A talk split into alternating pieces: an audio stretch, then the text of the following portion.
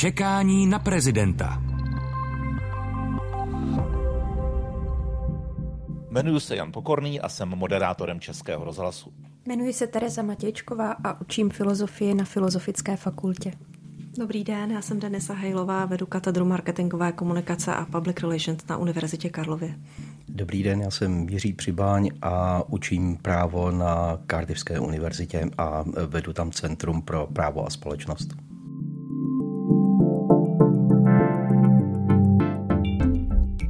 Čekání na prezidenta nebo na prezidentku. Inteligentní průvodce při hledání hlavy státu. Na začátek tohoto podcastu jenom zdůrazním, že důležitým prvkem podcastu, včetně té naší limitované edice, je pravidelnost, takže vycházíme i v době dovolených. Pokud je někdo ze stálé čtveřice, například v Lázních nebo u moře, tak zveme kolegyně a kolegy, které baví debatovat a čekat na prezidenta či prezidentku. Pokud je někdo z nás někde v zahraničí, dá se to taky zvládnout, takže zdravím obě dvě dámy a pána ve studiu. E, začal bych tím, že tohle léto je velmi horké, že možná rozpaluje už tak dost horké hlavy, zejména v politice. E, my zatím úplně nevíme, jestli je to součást prezidentské kampaně, anebo je to jenom z toho horka, ale jestli patří k soudomému politickému stylu i rozdělování společnosti a vlastně, troufnu si říct, roztáčení spirály nenávisti, tak eh, možná pláčeme teď na správném hrobě.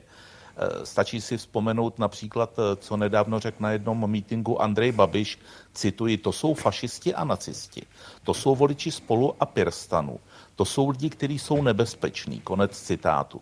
No a pak se téměř po celé zemi objevily plagáty, na níž Eh, zase autoři a vydavatelé srovnávají eh, bývalého premiéra eh, s Vladimírem Putinem a já k tomu dodávám, že tady už bych možná radši brzdil, pokud tedy tohle není způsob politické prezentace, na něž většina voličů čeká, nevím.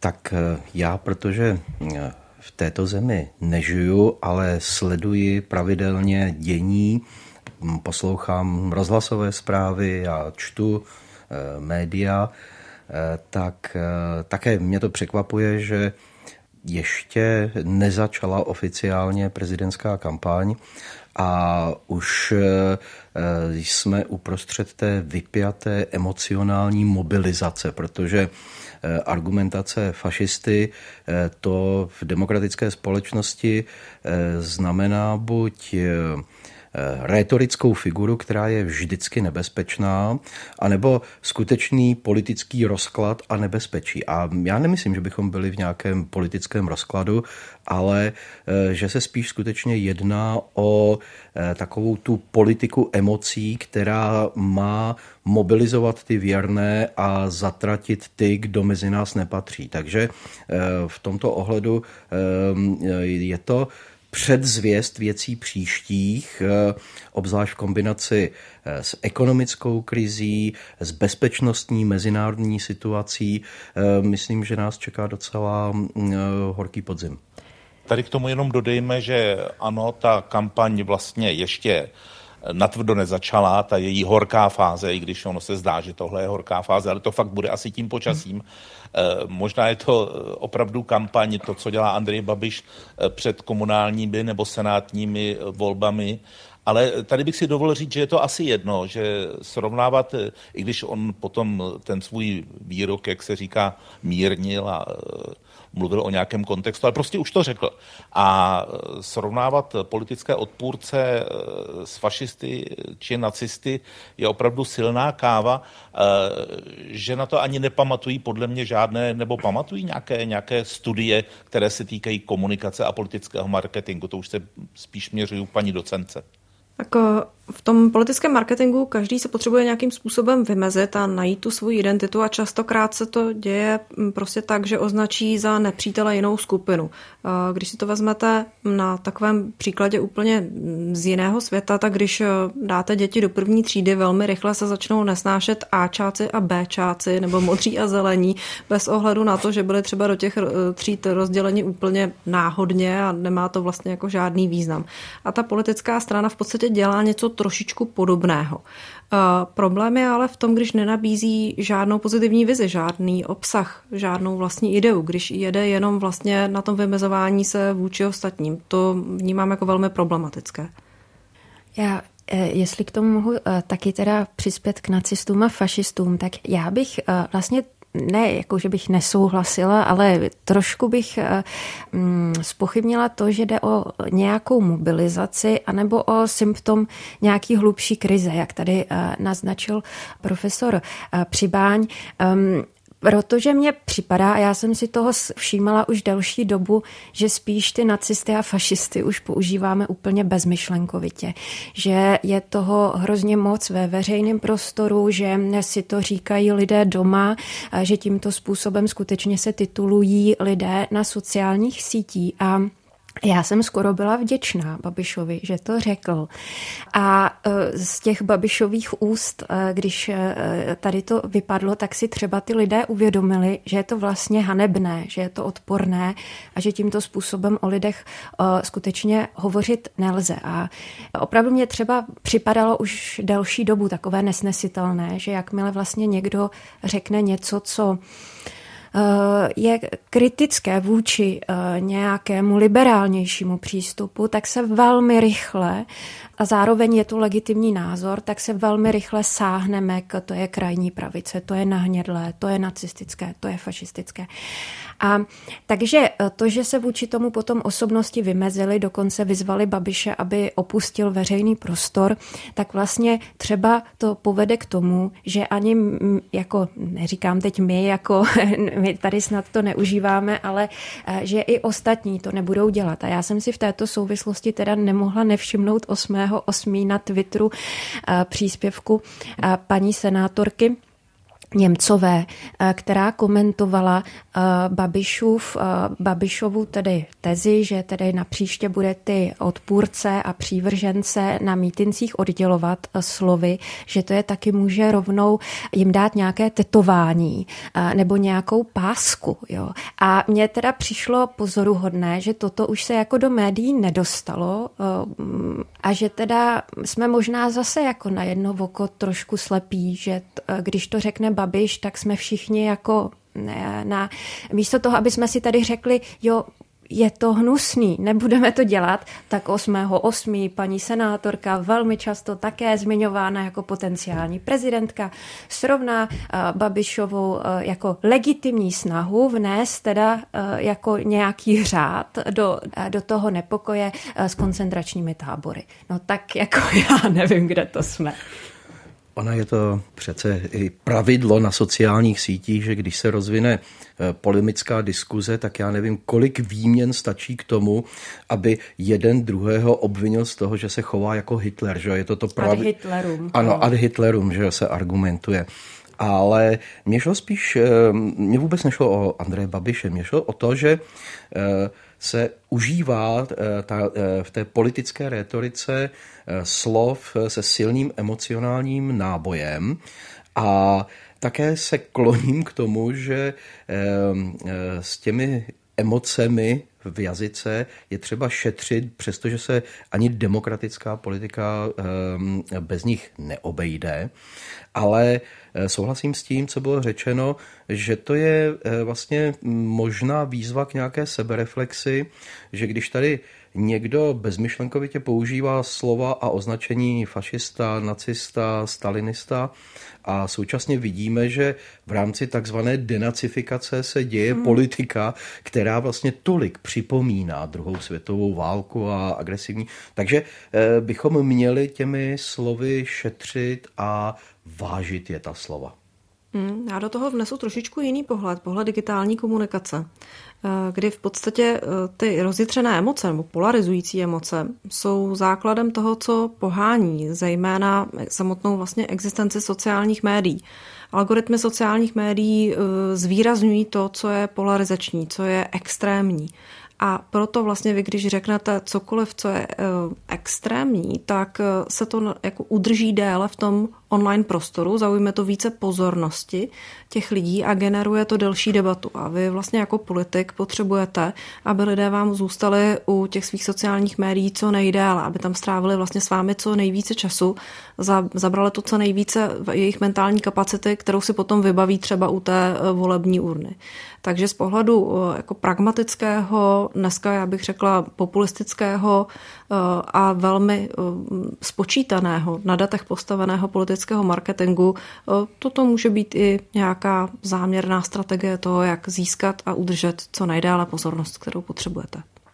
Mně se tohle neposlouchá vůbec dobře, protože jsem na dovolené v Německu. Jo. E, ta pasáž o té e, denacifikaci a fašistech a nacistech, takže já když jsem přemýšlel o dnešním podcastu, e, tak e, jsem seděl e, právě v kavárně v Trevíru a tam si sedli takový tři hoši svalnatí, urostlí, 21 až 25 let a e, mě úplně naskočilo samo v hlavě, hele, tak e, jejich vrstevníci před 70 lety, podívej se, jak se chovali, jak to, že v těch lidech se přece jenom čas od času eh, to zlo probudí a jak to, že vůbec dospělý, vzdělaný člověk eh, dělá něco, ať už eh, mluví o lidech jako, že jsou ať už fašisty nebo nacisti, a nebo to, co připomněla Tereza Matějčková, napíše na, na Twitter, paní Němcová byla přece poslankyní poslanecké sněmovny, ona přece ví, že jakákoliv, jakékoliv rozdělování lidí na mítincích tak vlastně odporuje zákonu. Tak člověk si pořád říká, jak je tohle to možné. Dobře, říká si i, jak je možná válka eh, na Ukrajině, ale pak eh, se podívá na ty billboardy, eh, kde jejich zadavatelé srovnávají Andreje Babiše zase k Vladimíru Putinovi. Tak nedokážu skončit jinak, než fakt nevím, kde jsme. No, já, vy tady teďka na sebe ukazujeme s panem profesorem, eh, ne, já taky. Jediná moje naděje je, že zkrátka tito lidé jako už potom nebudou chtít být v jedné skupině s lidmi, který prostě tento slovník opravdu užívají. Jo. Já jsem si teď teda dělala takový přehled, kdo ty přirovnání tak to střílí, tak poslední byl teďka Lavrov, který uh, označil za nacisty celé NATO. Uh, tak já, já třeba jako třeba už opravdu, eh, když eh, to bude dostatečně často a dostatečně hloupé, tak si toho prostě všimnou i senátoři a poslanci České republiky a přestanou to dělat. Já opravdu nemám na to jinou odpověď. No je to zajímavé sledovat ten úpadek jazyka ve veřejném prostoru a ono to opravdu souvisí se Eh, sociálními sítěmi, eh, s médií, která jsou okamžitá, digitální, vlastně instantní eh, komunikace, kdy tedy upoutat něco něk, někým eh, na něco znamená jít do extrému. Jo? Takže my i v eh, těch otevřených společnostech žijeme vždy s extrémy. To není tak, jako že bychom se chtěli vyvarovat extrému. Extrémy patří k otevřené společnosti, ale extrémy se nesmí stát normou. A jakmile se stanou normou, no tak potom jsme svědky nějakého regresu, jak říkáme, regres až k Hitlerovi, nebo regres až tedy k tomu, že druhá strana už si nezaslouží být vůbec součástí toho demokratického, polemického prostoru. A já tedy, abychom se tady nebavili eh, o Andreji Babišovi a jeho příznivcích, ale i ti odpůrci eh, znemožňovat a hmm. vlastně eh, napadat ty mítinky tím, že se tam bude nejenom protestovat, ano, protestovat, protestujme proti sobě navzájem, ale nesmíme si znemožnit, abychom se mohli svobodně vyjádřit. A ta svoboda projevu patří zrovna tak Andreji Babišovi, jako Ivanu Bartošovi, jako um, kterékoliv jiné politické straně. A to bychom asi měli držet uh, i v té prezidentské kampani. Kritizujme se, protestujme proti sobě, ale um, nesnažme se jeden druhého Eh, vymazat jeho hlas eh, ve veřejném prostoru. To by bylo nebezpečné. Mm, já se domnívám, že... Dnes mezi...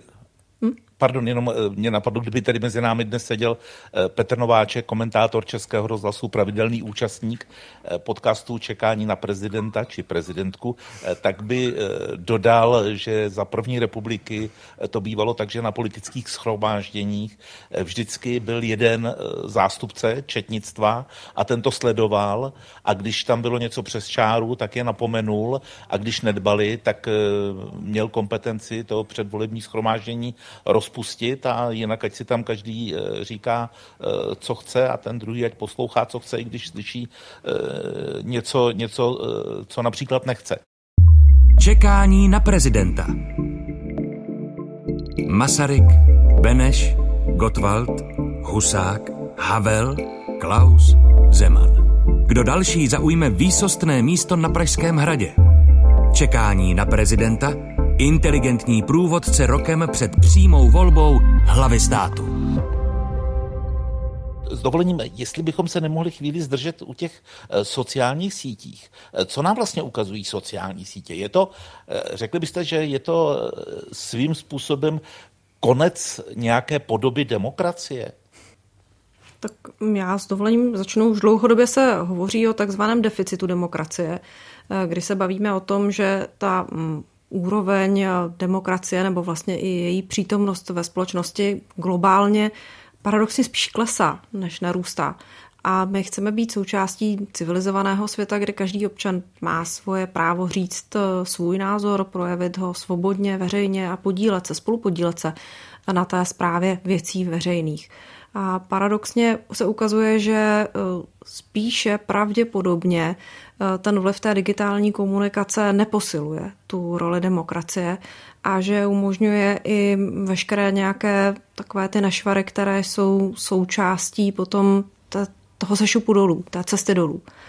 Je otázka, jestli, je to, jestli jsou to jenom nějaké porodní bolesti, té obrovské digitální změny, které jsme svědky, jestli se to zlepší, a nebo jestli se to naopak ještě více upevní, protože ta digitalizace komunikace a společnosti nám umožňuje opravdu vědět o těch lidech mnohem více než kdykoliv předtím. Vy víte, kolik jim je, co mají rádi, kde se pohybují, na co zrovna myslí, co si kupují, s kým se zrovna rozkmotřili, kde se nacházejí, kolik mají peněz na dovolenou a přirozeně víte také to, koho asi pravděpodobně budou volit a to se projevuje v těch eh, online konverzacích eh, poměrně často.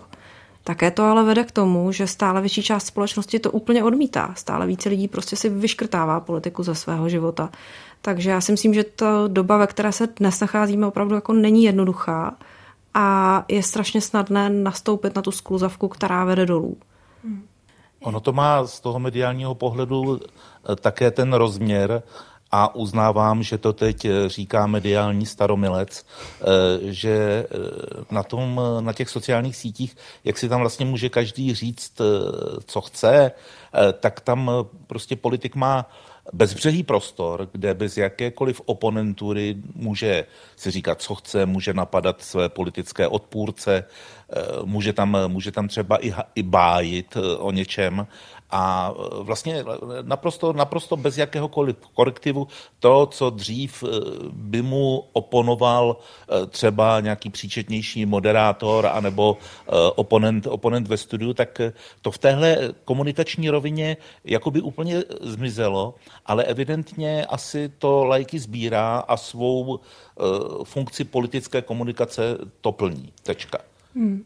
Já bych uh, možná ještě doplnila s tím, jako určitě uh, lze souhlasit na druhou stranu, aby jsme teda tady nebyli jenom staromilci a škarohlídi, tak uh, je také asi pravda, že Samozřejmě sociální sítě dali hlas skupinám, které se jinak obtížněji dostávaly do mediálního prostoru, ale viděli jsme to třeba i v souvislosti s těmi mítinky Andreje Babiše, ta ikonická fotka z, od eh, fotografa z Respektu, jak na eh, mládenci tedy klečí policisté, tak vlastně i hned se něco nějaká, jo, a tady to asi nepravost byla, byť jako nechci eh, obhajovat mládence, který tady přijde někam a začne eh, jako rozebírat eh, zvukovou techniku.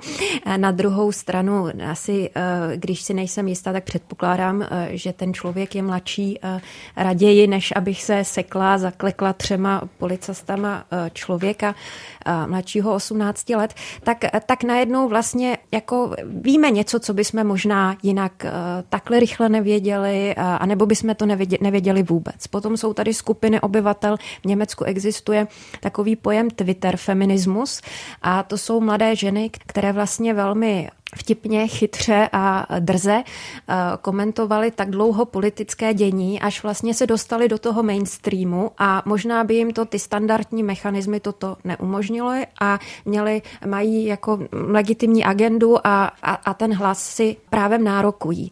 A, a to je taky zajímavá věc, jo, že, že vlastně ta digitální komunikace, zdá se mi, ale tady to bude vědět podstatně lípe, eh, lépe, lépe kolegyně eh, Denisa, že vlastně dala obrovskou jako moc, sílu a sebevědomí mladým lidem. Jo. My velmi často jako říkáme, že mladí lidé jsou vlastně vylučováni, že, že nemají své politiky, ale zdá se mi, že přece jenom, jo, když mladí navštěvují své starší třeba rodiče, tak velmi často to souvisí ta návštěva také s tím, že něco instalují anebo něco vysvětlují, tak eh, tady jim dala určité jako sebevědomí. Myslím si, že to na těch sociálních sítích vidíme, ty mladé komentátory, jako dění, tak, tak to bych jako vůbec nezahazovala a netvrdím, že to tady někdo chtěl, jenom bych to taky ještě uh, zdůraznila. A na druhou stranu, co si myslím, že teda taky vidíme na sociálních sítích a to je ta obrovská nevýhoda jejich, že demokracie uh, myslím si bytostně stojí a tady bych teda staromilecká taky byla na argumentaci a na uh, diskuzi a to je přesně to, co sociální sítě neumožňují, protože zkrátka je to taková eh, jako eh, zrychlená verze, kde eh, vlastně ten argument, na ten argument, jako by jsme byli příliš unavení, příliš dlouhá cesta, takže dáme like, nebo dáme toho nacistu, nebo dáme prostě nějakou podobnou nehoráznost a máme to hotovo. A v tom samozřejmě, v tomhle prostředí se pochopitelně jako demokracii dařit nemůže. Já bych jako osoba starší v tomto studiu asi vystoupil teď proti staromilectví, protože eh, my máme možná v demokracii takovou představu o tom, že existuje veřejná sféra, to je představa německého idealismu, že existuje hmm. veřejná sféra, ve které si všechno vydiskutujeme a rozumně se domluvíme na tom nejlepším řešení. Nikdy to tak nebylo eh, ani v dějinách. Žádné takové projekty se nikdy nepodařilo přiblížit realitě a asi bychom se to, této iluze měli zbavit, že tedy veřejná sféra nás zachrání jako demokraty i tu demokracii. Ono to vždycky, ta politika je kontaktní sport, takže my ve Velsu okamžitě myslíme na rugby. A um, takže ona politika opravdu je uh, spíš rugby, tedy měla by být rugby. Měla by být gentlemanská, ale zároveň může být tvrdá ale nesmí, být, eh, nesmí se faulovat a nesmí být nefér. A eh, k těm digitálním médiím, co tady říkala Denisa, to je strašně důležité, že my neprožíváme politickou krizi.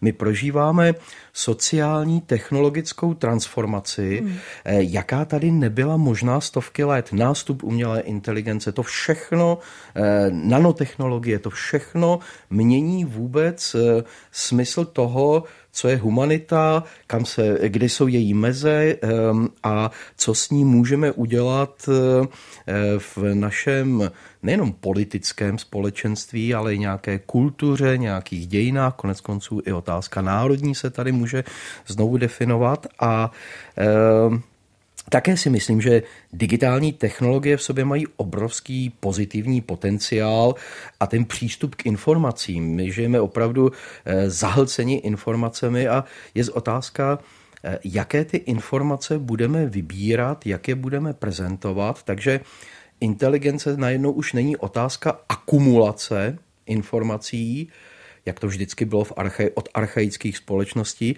ale jejich selekce. A možná tam, kde jsme začali, že si navzájem nerozumíme, užíváme extrémní výrazy, znamená taky, že ona je to snaha selektovat, co bude tématem v politice a co nebude. A já myslím, že i v tom prezidentské, v té prezidentské kampani nebo eh, vůbec v tom v té rozpravě o tom, kdo bude příštím prezidentem České republiky, je vlastně důležité, jaká témata se vyselektují v příštích týdnech a měsících a o čem se bude, eh, budou ti kandidáti a kandidátky na prezidenta bavit eh, a co bude určovat eh, vlastně veřejnost jako klíčové téma. Bude to otázka války a bezpečnosti, bude to otázka ekonomické krize, cen energií, chudnutí. Eh, to jsou témata, eh, která jdou nad rámec toho, jak spolu diskutujeme a eh, mění to do té polohy, o čem spolu diskutujeme. Čekání na prezidenta. To si myslím, že všichni, jak vy tři ve studiu, tak ten, který ve studiu není, eh, podepíšeme. Už jsem říkal, že jsem na dovolné v Německu, takže se mě zřejmě ten němec, směr německého idealismu dotknul víc, než jsem si myslel. Eh, že Vane tam Heglův duch. no pozor, já jsem 15 kilometrů od Trevíru rodiště Karla Marxe, tak eh, jo, bych radši mm. z tohoto tenkého ledu poodstoupil tady vedle Mozely na, na pevnou zem. Když jste, pane profesor, profesorem mluvil o těch tématech. Vy tam vidíte takhle z dálky, z Velského Cardiffu, zárodek nějakého velkého tématu u těch lidí, kteří už kandidují nebo kteří pravděpodobně kandidovat eh, na prezidenta budou, a nebo pořád je to jenom nějaká, nějaká taková zvláštní forma prezentace. U některých s dovolením mi to připadá jako eh, hledání si svého prostoru v té politické předvolební prezidentské kampani. Tak viděli jsme generála Petra Pavla, teď nevím, na které sociální sítě sítě, ale ono je to asi jedno, jak tam opravuje chalupu, eh, pak se nechal snímat eh, na Vltavě, jak jede na pedalboardu. Já neříkám, že umění jízdy na pedalboardu není pro někoho velké téma, ale s dovolením to se eh, naučí ten, kdo má elementární rovnovážné ústrojí. Když vidíme Danuši Nerudovou, tak mně připadá, že ona na všech těch vizuálních prezentacích, těch fotkách, vlastně je to stejné aranžmá. Je tam ona řekněme, s půvabným úsměvem eh, a nějací lidé, které navštívila nebo kteří tam přišli. Eh, jenom ona si samozřejmě mění šaty, už na těch všech fotkách eh, jí to sluší, ale zatím, možná je na to příliš brzo, ale zatím nic z toho, co pan profesor Přibáň říkal, jsme od těch kandidátů ve velkém neslyšeli. Čím to je? Že to teprve začíná, a nebo že eh, si nejdřív, když někdo kandiduje na prezidenta, udělá průzkum, co by asi lidi chtěli vidět a slyšet, a pak teprve do toho eh, nějakým způsobem vnoří tu větší myšlenku. Tak pane Pokorný, vy jste si na to je odpověděl. je no, to, je to... to vypadalo, že jsem vypadnul, že? ale... no. Je Já to, jsem jenom přestal. Je to určitě částečně tak, že část těch lidí prostě nemá co říct.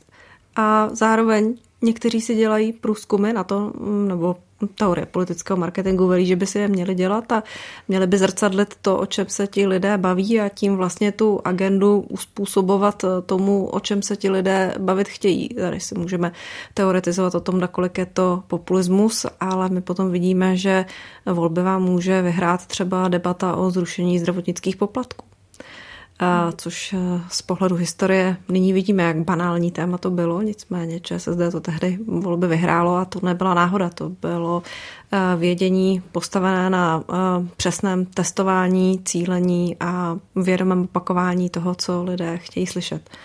A dneska v tom prostředí digitálních médií je to čím dál tím levnější, čím dál tím dosažitelnější a vy si můžete testovat to pravdu bez toho, aniž by to ti lidé věděli přesně, která slova na ně působí lépe, na co lépe reagují, co chtějí více slyšet, jestli se jim eh, líbí více eh, třeba slovo imigrant nebo přistěhovalec, a nebo eh, z jiné parkety, jestli chtějí snížení daní nebo dotace. Můžete opravdu jít do velkých detailů a je to poměrně laciné, takže záleží jenom mm, na vaší ochotě toho, nakolik chcete opakovat to, co lidé chtějí slyšet. A lidé většinou chtějí pro sebe vždycky to nejlepší, co nejvíce peněz za co nejméně práce. Tohle bylo zajímavé, zajímavé i v textu, který psala eh, Tereza Šídlová pro seznam zprávy, eh, kdy popisovala, který z kandidátů nebo možných kandidátů na prezidenta eh, si vybral jakého poradce.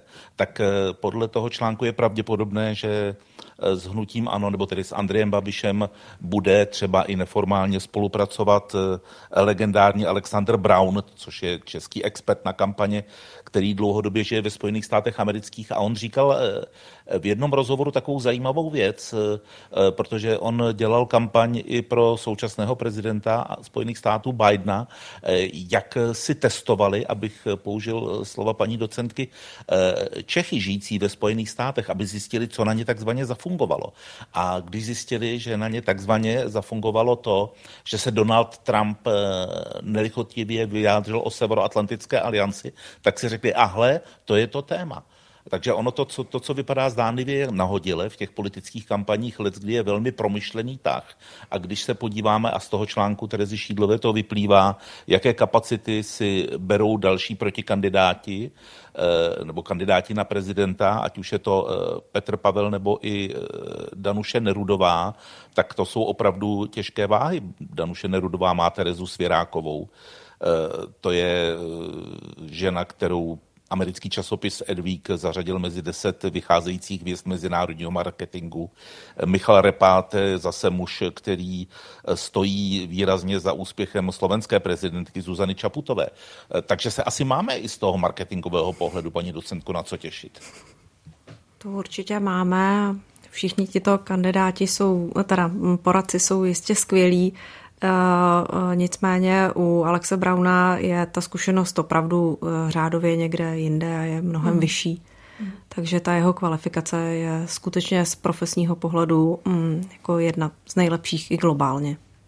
Hmm. A teď by mě zajímalo, jde to i bez toho marketingu? Může naopak se objevit nějaký kandidát, třeba ho porodí vládní koalice, zatím pořád jako má čas, který bude tak trochu proti tomu, proti proudu tohoto stylu politické prezidentské kampaně? Já nechám prostor spoluřečníkům.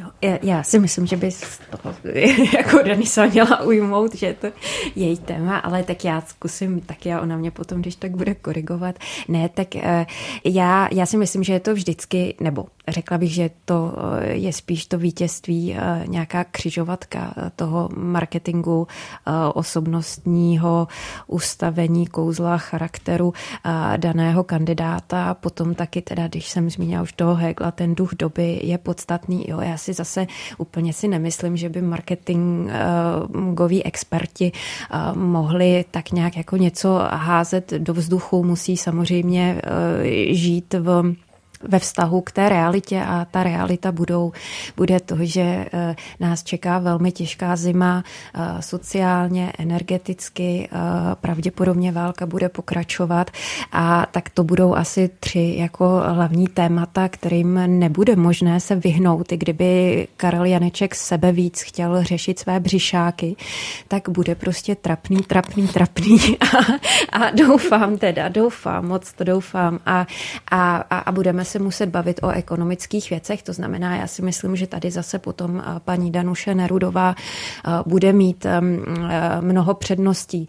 Myslím si, že Josef Středula také bude ten nakonec dneska, než jsem sem odcházela, tak jsem zaznamenala, že má nějaké nové heslo, snad je to o energiích nebo něco takového. Teďka nevím, jestli si to správně vybavuju. Každopádně tedy se snaží tematizovat tento jako věcný problém. Jo. Ne, ne, zkrátka chci věřit a možná se pletu světu, ale si myslím, že Češi jsou poměrně pragmatisté a nakonec i vlastně ten úspěch Babiše to ukazoval, ukazuje, jo, že on samozřejmě stojí za ním skvělý marketingový tým, ale on je velmi pragmatický člověk plus má obrovskou energii, kterou mu nemůžeme upřít a málo kdo je vidět, taky mu stačí, jako jo, že, prostě je to opravdu, opravdu tahoun, takže, takže já bych si typovala, že to, že to je vždycky a jak si tam více faktorů a, a že prostě taky bych si troufla tvrdit, že s některým typem osoby to třeba marketéři by měli fakt těžký a třeba by se jako s ním vůbec nebyli schopni poradit. No. Já taky, jestli tedy k tomu mohu něco dodat, nepřeceňoval bych vliv marketingu na ovlivňování voleb. To je to, eh, i když se řekne Brexit rozhodly eh, ruské konspirační hmm. Eh, informace a dezinformace. Eh, to není pravda. Za Brexitem je mnoho reálných problémů, hmm. které v té společnosti, nebo ta část společnosti je, pocito, je pocitovala reálně. To nebylo jenom nějaká virtuální realita. To byly ty skutečné problémy ve skutečné společnosti a to samozřejmě tím neříkám, že by ty digitální sítě nebyly součástí té hmm. společnosti. Naopak, oni jsou její, eh, oni tam patří. Ale eh, marketing vám eh, volby nakonec nevyhraje, protože vy musíte v těch volbách přesvědčit voliče o tom, že máte nějaké schopnosti, dovednosti k řešení eh, určitého typu problémů, které se vztahují i k té prezidentské funkci. A já, si, já bych to tady trošku otočil. Já bych řekl, mě se, eh, když jsem šel do tohoto pořadu, čekání na prezidenta, eh, ve mně to okamžitě vyvolává asociaci s tím Beckettem, že tedy eh, Češi na prezidenta čekají a myslí si, že přijde nějaký Godot, jo? nějaký ně, něco někde se objeví ale neobjeví. Eh, my eh, na prezidenta nečekáme, my ho budeme volit. Jo? A, eh, a, a ta volba bude nakonec skutečně otázka té volby, jestli chcete polonahého kandidáta nebo kandidáta v tom svetru, protože všichni budeme ty svetry v zimě potřebovat. A mě třeba pobavilo dneska, že mnoho eh, eh, hoteliérů v Česku se domnívá, že to bude teda tragické, když budeme topit jenom na 18 stupňů. No, vítejte v Británii, protože tam topit na 18 stupňů už je opravdu luxus. Že? Mm. takže, takže ono je to všechno relativní, ale nakonec velkou výhodou Andreje Babiše je, že on byl součástí politického provozu v posledních minimálně deseti letech. To je velká výhoda. Velkou výhodou Eh, generála Pavla je to, že on na své kandidatuře pracuje už léta. Všichni to vědí, i když ještě oficiálně kandidaturu neoznámil, tak všichni vědí, že tady je eh, osoba, která má za sebou mezinárodní zkušenosti, která je expertem v určité oblasti a která je připravena na tu prezidentskou eh, kampaň. A já tím chci jenom říct, že ono to není jenom ve schopnostech nějakých expertů poradit, co říct nebo naopak neříct, ale ona se ta kampaň musí odpracovat. Nakonec ona to je skutečně povolání. Je to tak? Jenom mi řekněte na závěr, pardon, pane profesore, co vy eh, říkáte tomu, že vládní koalice zatím nepřišla žádným, s žádným svým kandidátem a možná ani nepřijde, možná jenom vyjádří eh, někomu podporu, eh, například nový místopředseda starostu a nezávislých, pan Vlček, už navrhl podpořit právě generála Petra Pavla nebo Danuši Nerudovou. Co vy tomu říkáte?